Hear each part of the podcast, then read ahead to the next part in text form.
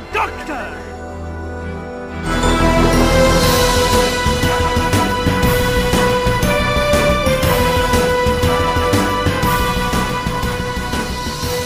Put your phone in silent, put down your Doctor Who magazine, and dress for the occasion because you're tuning into Pieces of Eight, the Doctor Who podcast that's totally dedicated to the world of the eighth incarnation of the Time Lord.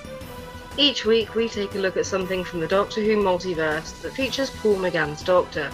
And our 11th episode isn't changing that formula. My name's Rebecca Chapman. And I'm Kenny Smith. We are carrying on with our ongoing quest to talk all things McGann, whether it's his appearances on our screens or his many appearances in books, novellas, full cast audios, short stories, comics, animations, talking books, or anything else. This week, for the first time, we're entering the world of the BBC Eighth Doctor adventures, known as the 8 DAs to fans of the range. And we're joined by the writer of one of those novels. For those not in the know, the 8 DAs were a series of 73 original paperback novels featuring the Eighth Doctor, published by BBC Books from June 1997 to June 2005. In these books, the Doctor is joined by a host of companions, including Sam Jones, Fitz Kreiner, Compassion, Angie Kapoor, and Beatrix Trix Macmillan, and faced a series of lengthy story arcs. This week, we're joined by the writer of Escape Velocity, the 42nd in the range. This week, we're joined by the writer of Escape Velocity, the 42nd of the range, one very important to the ongoing arc, but we'll come to that shortly. So, without further ado, could you please introduce yourself, special guest? Hi, my name is Colin Brake. I'm a script editor and writer and author, and I wrote Escape Velocity. Yay! We love Escape Velocity. Oh, I'm glad somebody does. Oh, we always ask our guests a couple of questions at the start. So, what do you recall of Paul McGann's casting as the Doctor? well, like many, it would have been DWM, and that picture of McGann at Longleat on the cover, I would imagine, was the first I, I heard about it. That's always the way. I was very excited. It was an odd time in my life around the time of the TV movie. I was living in Brussels from April 96. So I was a bit frustrated that I'd left the country just a few weeks before the TV movie was going to broadcast, which was awkward. I can't remember where I saw it. We did get BBC One with Flemish subtitles in Belgium, in Brussels, but I, I may have seen it there, or I may have been back in the country for a weekend seeing my sister and stuff. And I also fairly certain I had the VHS because it came out before the transmission. And I think I had the VHS, but I don't think I watched it. I think I managed to hang on. I'm not sure. I, I think I did. And uh, but then I watched it again and again because it was a New Who. And uh, that's what you did, don't you, when you got New Who? Absolutely. For those not in the know, perhaps we could explain a wee bit about the Eighth Doctor books, Colin, and what happened in the events running up to Escape Velocity. That's a very, very pertinent point because Escape Velocity was the sixth in a kind of mini arc. There'd been a kind of climax, like a season finale that Steve Cole and and Justin had written. They, wrote, wrote it together, did they? Sester Stout? No, Peter Anghelides and Stephen wrote it together. And it was like a season finale, and it left the Doctor without his TARDIS, without his memory, stuck on Earth. And there were going to be these series of books, eventually leading to him getting everything back together again, which was great. Uh, so that was an exciting setup. And uh, the first book was The Burning by Justin Richards, who was the consultant editor on the whole thing at the time. And Justin set it up with the, the Doctor sort of stuck on Earth without his memory and all the rest of it. And then he, at some point, Justin said to me, Would you like to write a, a Doctor Who novel? I was like, Yes, at last. I'd wanted to for a long time. I'd looked at the Virgin line earlier and wanted to have a go at that, never quite got to it. And I'd done a, a short story for one of the Virgin short story uh, collections. So Justin said to me, Would you like to do one? I said, Yes. And he said, Well, would you like the, to do the climax of this sequence? And I said, Yes. Then he told me all about the what had happened. And I have to be honest, I was a bit kind of, oh, I've got a doctor without a memory and a doctor without a TARDIS, and we're stuck on Earth. I thought this is the worst of the third Doctor and more. And I remembered Terrance Dicks had said, you know, if you're stuck on Earth, you've got like a handful of stories. It's either invasion or mad scientist or science goes bad. And I, I wasn't very excited. But then he told me that I'd get to introduce a new companion. I thought, wow, that's good. And he got to tell me that I would finally get the TARDIS back. I thought, okay, I'm, I'm on, I'm on. And so that was the beginning. So the problem that I then got was I was following Terrance Dicks and fan favorite Lance Parkin. And I was like, oh, great, let's, you know, follow that. And the other thing was, I hadn't really anticipated that the little mini series was going to be anticipated. We can be seen as fans as being a sequence that the last book kind of had to pay off, which I didn't really see it as. I more saw it as a resetting, a kind of clean sheet, new start. Here we go. It's back. The Doctor's got his TARDIS and he's off with his companion, and which is why this, the, the book ends the way it does with a, a sentence that's meant to absolutely call to mind the end of uh, the first serial, just end of episode one, when they land in the Stone Age. Outside the time machine, a shadow fell across the sand in front of the TARDIS as something or someone came to investigate this new arrival. So that's what I was I was all about with it. It, it was a reset. It was a it was getting the gang back together again, and that was the way I approached it. And then when it came out, I think some people were disappointed that it didn't kind of sort of have a climax that ended the series. They didn't. Nobody sort of seemed to see it as here's your new start. But that's audiences for you. I love Belgium. I love Belgium so so much. I've spent a lot of time there. You know, I love the culture. I love the food, and huge sections of the book are set in Belgium. So why did you set it there? When the Eighth Doctor turned up, I was working on Bugs for the BBC and Carnival Films, and I was also living in Brussels. We lived in Brussels for three years. My wife at the time was working for the European Commission as a detached national expert sent over from uh, UK uh, British Standards Institution to work in Brussels. So we were there. We turned up in, in the April of the of 96. Uh, my wife was heavily pregnant with my son, and we were there for the next three years. And both my son, who was born that year, and my daughter, who was born in the last year we were there, they were both born in Brussels. So Brussels was a was home. So we spent three years there. I loved it. It was fascinating. It was brilliant. I got to travel back and work on bugs in the week, and then go there for the week long weekends. Did a bit of working from home, a bit of remote working all, all those years ago, and um, you know, when you come to write your first novel, you use what you know. So there's a hell of a lot of Brussels in there. That's where we started. So Brussels and the Atomium, the thing on the, the cover was a classic tourist attraction in Brussels. I had to use that.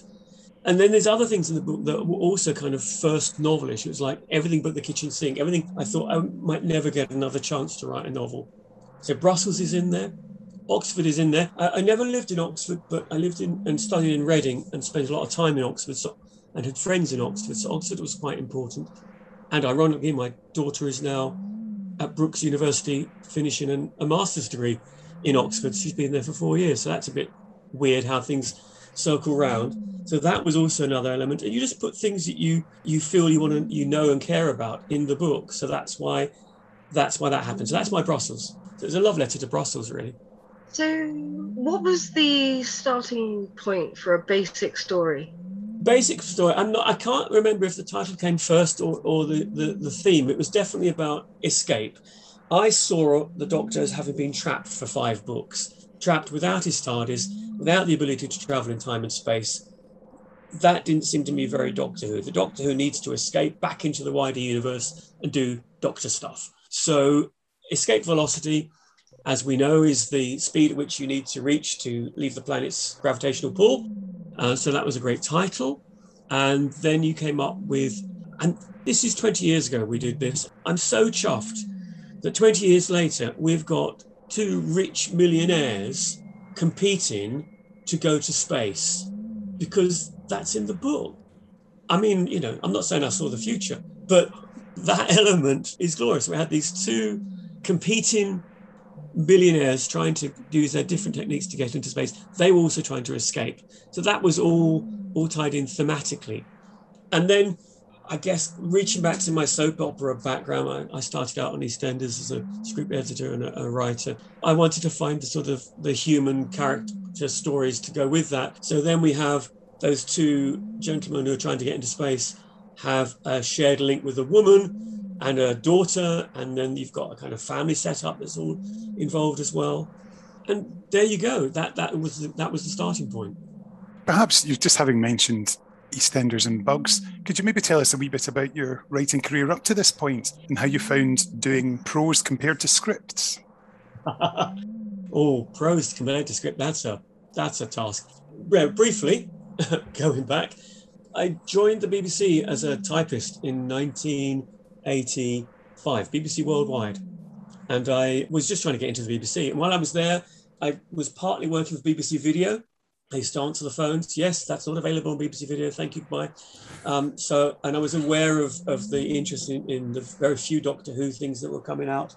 And I got to know the people in the BBC Video office. They weren't very sci fi friendly, connected. So I wrote a couple of the blurbs for BBC Video. I wrote a couple of blurbs. I think I did, can't remember now. They were early releases, not the very first ones, but they were the releases that came out in uh, late 85, 86. So some of those early Doctor Who videos. They did a, a release of, there was a Arthur thing they did around there. I can't remember what the title was, but they had that and they nobody had written the blurb and they said, Can you write the blurb? And I wrote the blurb without having watched the video. So that was quite a laugh because I thought, well, I know Arthur. It's you know, there'll be the stone and there'll be this. So that was quite. Um, and I was so I wanted to get into production, and eventually I got asked to go to, for an interview at, at EastEnders, and I was interviewed. I was shown around the the Albert Square set by Morag Bain, the script editor, and she was talking as if I'd been given the job. And I had to say to her, I said, "What is the job? I don't I don't know why I'm here." They just said, "Come and meet." Julia Smith, and Julia Smith had been called away to a, a crisis meeting, so I was being taken around by Morag. And she said, Well, we've been on the air for 18 months, uh, and we think we need a historian to sort of make notes of when things happened. And you've got some library experience, haven't you? I said, Yes, I used to work in a library. And they, you might be the right person. So I was employed as the historian stroke researcher. 18 months in, this was what, uh, September 86? And they asked me well, they stuck me in a cupboard with with uh, 18 months worth of, of, VHSs, and I just watched every one, making notes, making notes about whose birthday was when, and you know all that kind of malarkey. And then Tony Holland and Julia Smith said, "Would you like to be a trainee script editor?" And I said, "Of course I do." So they trained me, and I worked on EastEnders as a script editor for years. and eventually, I started, I was writing odd scenes and doing rewrites, and I said I'd like to write an episode. And eventually, long story short, I started writing in 1990 one. I did the my first episode of EastEnders was a New Year's Eve episode.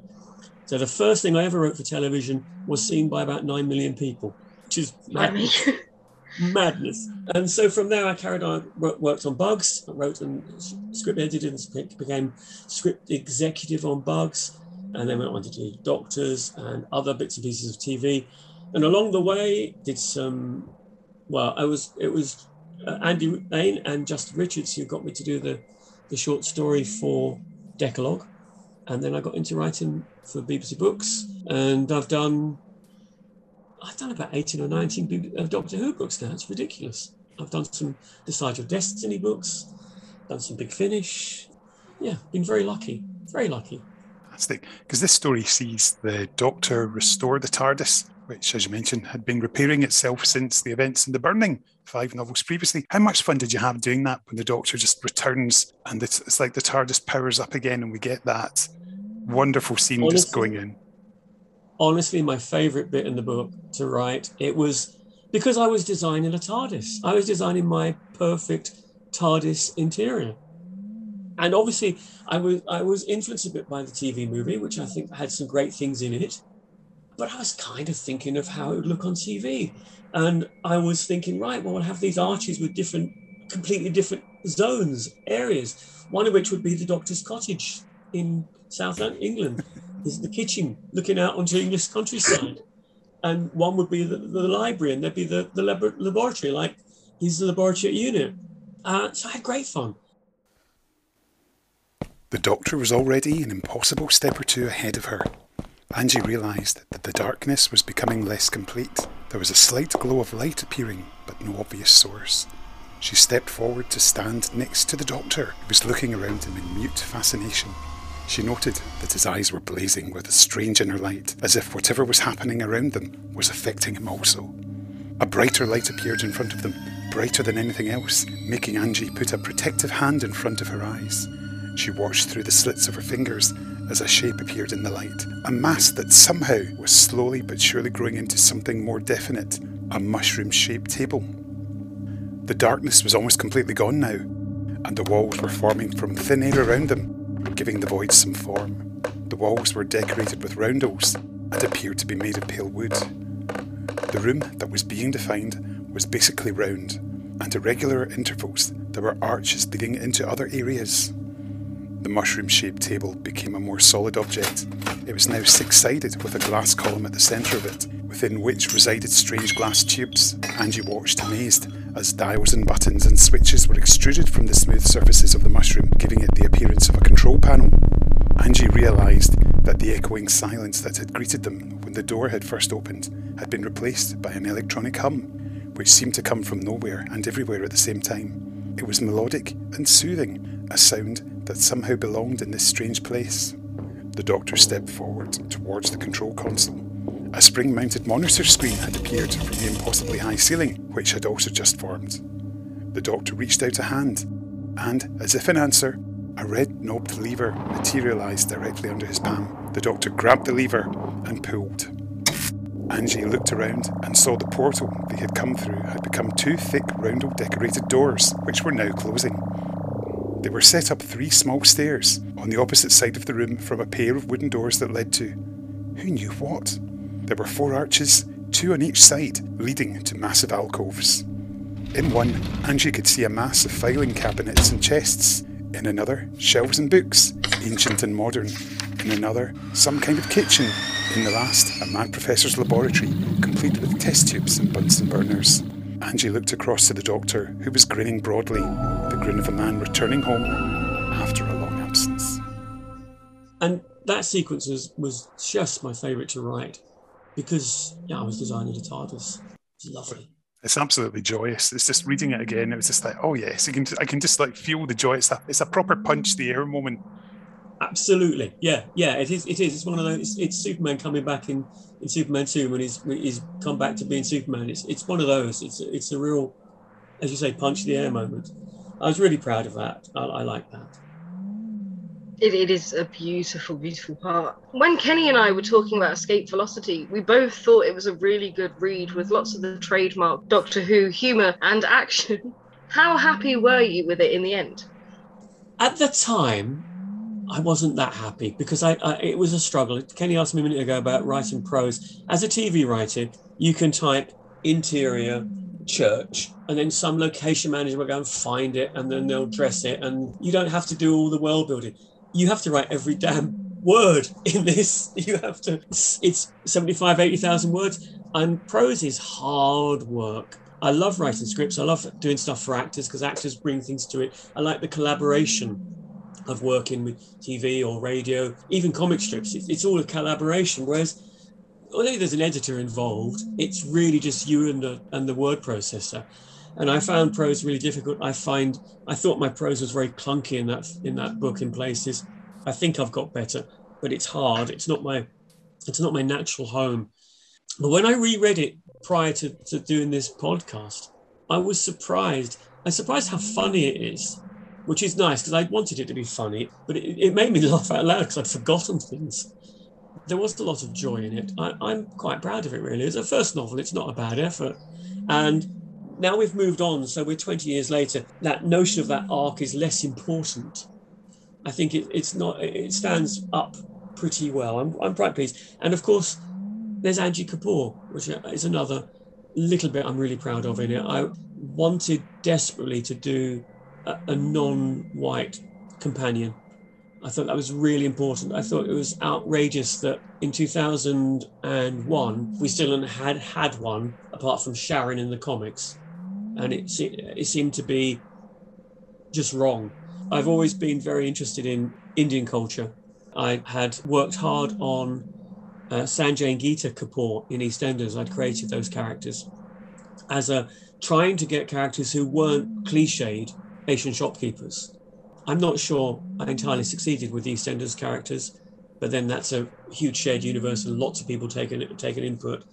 But that's why she's called Angie Kapoor. It was it was in reference to to the Kapoors I'd created for EastEnders, and that heritage I'd given her was was I, I, I was really interested in in sort of third generation immigrants who'd got that that culture. They were part Indian, they're also part British. That mixture that I think is a real, really interesting part of a lot of British Asians these days.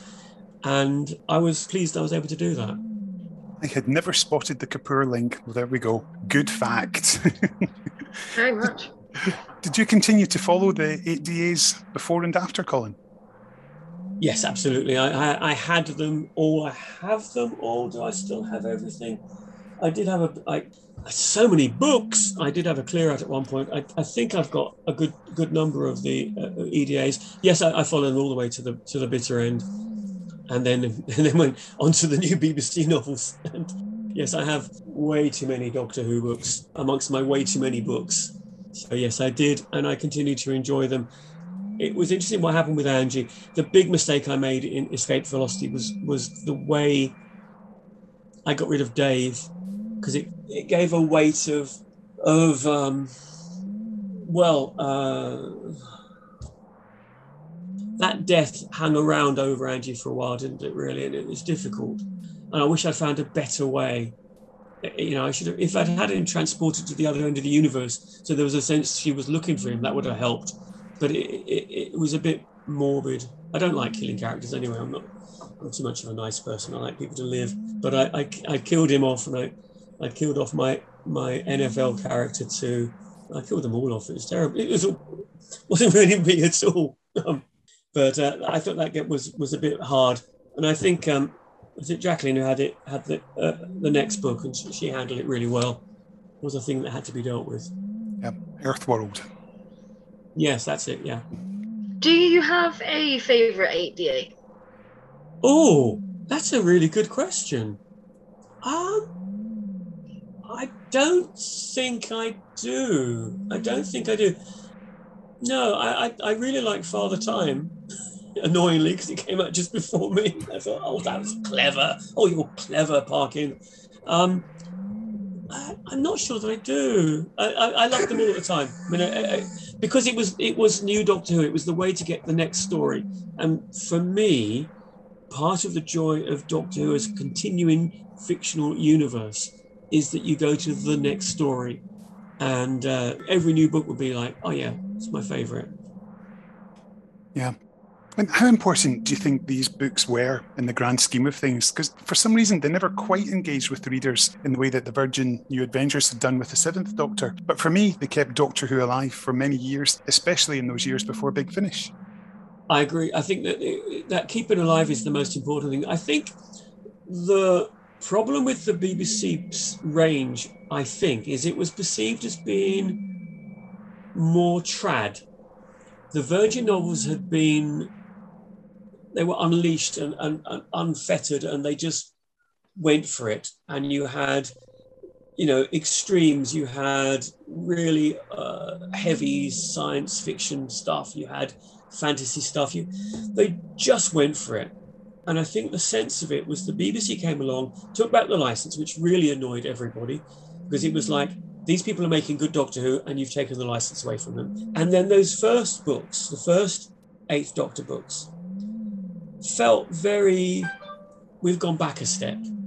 You know, Terence's book, lovely, but very proud and very, you know, old ground. Those first few books and the way Sam was was set up as a as a companion, it just felt a little bit old hat. It didn't feel like it was driving forward like the, the Seventh Doctor books for Virgin had done.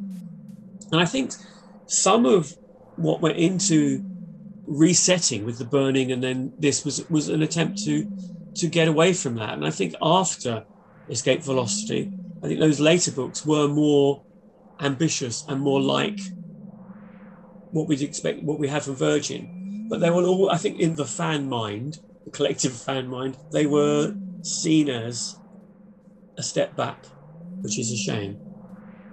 Definitely.